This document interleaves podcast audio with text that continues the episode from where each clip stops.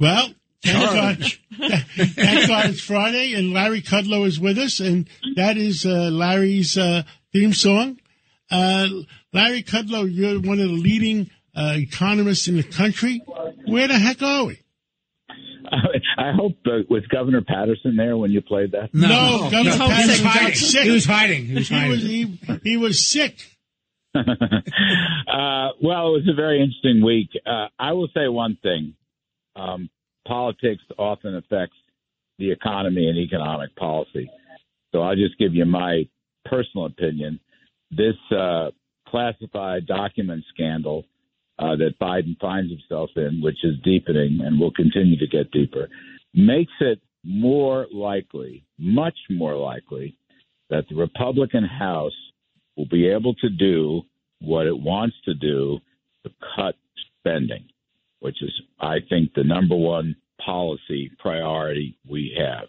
The Democrats, the Biden Democrats, are politically very wounded from this scandal, and this will help Kevin McCarthy and his gang to really slash spending, which is anti inflationary and pro growth. There'll be no tax hikes. They'll even be able to curb some of the regulations. And maybe they'll even get into a much better policy to open the spigots for oil and gas. That's the way I see this. Others may disagree. I appreciate that. But sometimes politics has a lot to do with the economy. I think this is one of those times. Larry, when uh, uh, uh, just taking a look at the when Biden and the Democrats control all of Washington, nothing about the deficit, and it's a huge deficit, 1.4 trillion going forward, plus all the stimulus they that they've dumped in. Isn't the McCarthy House now going to bring put the spotlight on that? Well, yeah, absolutely. And the the key point here is, you know, there's a lot of talk about debt limitation and shutting down the government. That's just politics. I mean, a wounded Democratic Party gives McCarthy and company tremendous additional power, and they will use that power, and the public will line up with them. It's very, very important here. Look, everybody's talking about a recession, all right? Maybe there's a recession, maybe there's not a recession. So far, I don't see it. Now, the money supply has come crashing down. The curve is inverted. Uh, leading indicators are way down. So there's some concerns, but the economy is more resilient. My point here is on the economy, if people see that Washington is doing something good, all right, that could help confidence quite a bit. That doesn't mean there won't be a slump but it might be a, a lighter slump, an easier slump. I mean, the stock market, uh, which bottomed in, uh, I think, mid October, the stock market is telling you, in some sense, that we had a slump at the beginning of last year, the first five or six months. But the stock market, I think, is not suggesting yet that there's a recession impending. And I think the confidence factor is very important. We had consumer sentiment came out today; it actually improved some.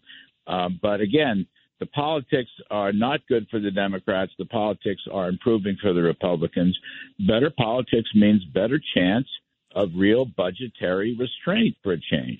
So we won't keep mounting these gigantic deficits. So Yellen has now raised the uh, the uh, deficit seal, the uh, the, the ceiling. debt ceiling. How's that going to play into all that? No, Uh, she didn't. She did. She didn't raise it. No, what she- she No, did was She raised the issue. She of it. raised the the issue. issue. She said Yeah. by She said they have to deal we- with it by run- next week. Yeah, we run out of uh, uh, we run into that ceiling absolutely in June. Yeah, well, there's no absolute here. The $34.1 trillion limit uh, and runs out officially uh, in, a, in a week, Thursday, January 19th.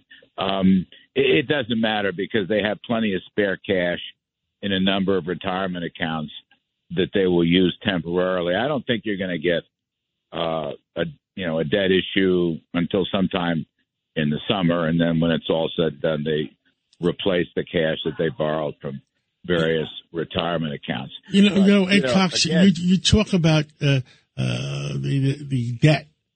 I will tell you my opinion. 350 million Americans in the country. 100%. You're right. 320 million don't give a damn. I agree with you. Okay? So you want to win an election Right. Who are you? Who are you? Uh, you know, singing uh, to the thirty million that care or the three hundred and twenty million that don't give a damn? Larry, how do you feel? Well, look, I think, John, that's a value judgment. Polls do show a big concern about debt and deficits and spending. By the way, I this mean- was a Tea Party issue. Their big issue in the Tea Party Yeah. in 2010 was I mean, the deficits and the debt. Well, you know what happened with the Tea Party? they died. Oh, you Oh, cannot. but they- You're proving but they point. elected- They They resurrected the- themselves last week, don't you remember? Yeah, sure. They did pretty well in 2010. Yeah, Yeah, ten percent don't of them. forget- So the question is, do you make that into an issue? Don't forget, in 2010, and actually in Bring up 2011, abortion too. But then we'll lose the election for sure. but don't forget in 2010 and 2011, that Tea Party Congress, that was the last time we saw a good budget cutting deal and that the spending caps were enforced. Unfortunately, it didn't last. Yeah. Uh, I, I, I think heavy government spending and heavy government debt is an issue. I don't agree that 320 million people. That, I mean, polls have shown that is an ongoing major concern.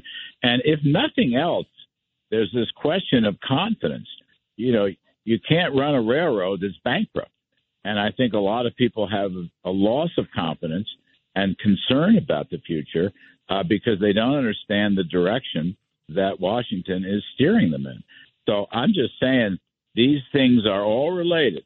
The document scandal plays into the new Republican House. It puts the Democrats back on their heels. It gives Republicans a lot of momentum to do some very good things.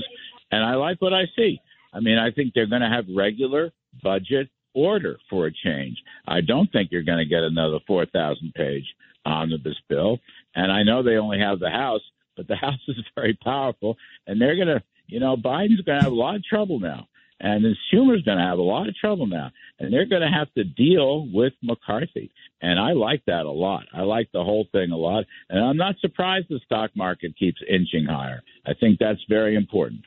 Larry Kudlow, as a member of the media yourself, what do you think about the transparency that is clearly lacking by the Biden administration? The fact that they sat on this for months. And obviously they were trying to keep it under wraps right before the midterms.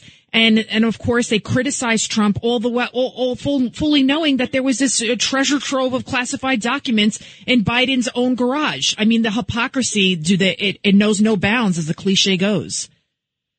I'm still trying to figure out what these personal lawyers were doing in the garage. That's exactly right. Why do you How- dispatch lawyers how to did that clean even up start? documents? Yeah, where did that even come thi- from? That's exactly the point. Larry's right. I, He's you know, right. I, I, I'm still trying to figure out, did they replace the cleaning ladies?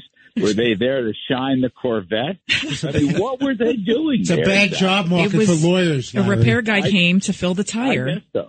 I guess so. Somebody, I mean, the the glove compartment was locked. I mean, come on. No, this, But the- but uh, the- Lydia, this this story is going to get worse. And by the way, we're going to discover more documents. Trust me on this. And don't you want to know what's even- inside those documents, Larry? Well, you know, I, there's a part of me that I mean, look, I still have my uh, national security clearance uh, as a former assistant to the president, but no, I don't really want. I don't want anybody to know those documents should have gone to the National Archives. Mhm. A retiring vice president does not walk out of the White House with a barrel full of classified documents and then start taking them to places. There's only one place they're supposed to go by law, and that is the National Archives. Now, if you want to read the documents because he still has his security clearance, you go to the National Archives. That's the way. I mean, I had Mike Pence on our show, obviously a former vice president, and we talked about this at some length. And uh, Mr. Biden broke the law. Now, I'm not going to make a federal case out of that. He's not going to jail. But I will say this Trump should have been treated equally, and he wasn't. Okay, I'm sure Trump has a smile on his face now because their case against him completely blows up. But, but I mean, I'll not, leave that. Not I'll even leave that equally, uh, Larry. He's got rights on the Presidential Records Act. The president. Well, does. no, Ha- I'm- to- the You're talking about the search warrants and the FBI going in. Yeah. That's what Larry's talking about. Yep. Right. Presidents are allowed to declassify. Right. Vice presidents are not. And that- Right. Well, Larry, we're, we're going to be listening to you Saturday morning between 10 o'clock and, and 1 o'clock in the afternoon. Our number one show, Larry Kudlow uh, show on uh, WABCRadio.com and W 770 on your dial and on your iPhone 77 WABC. I'll be listening to you at 10 o'clock tomorrow. Thanks, John. Thank you.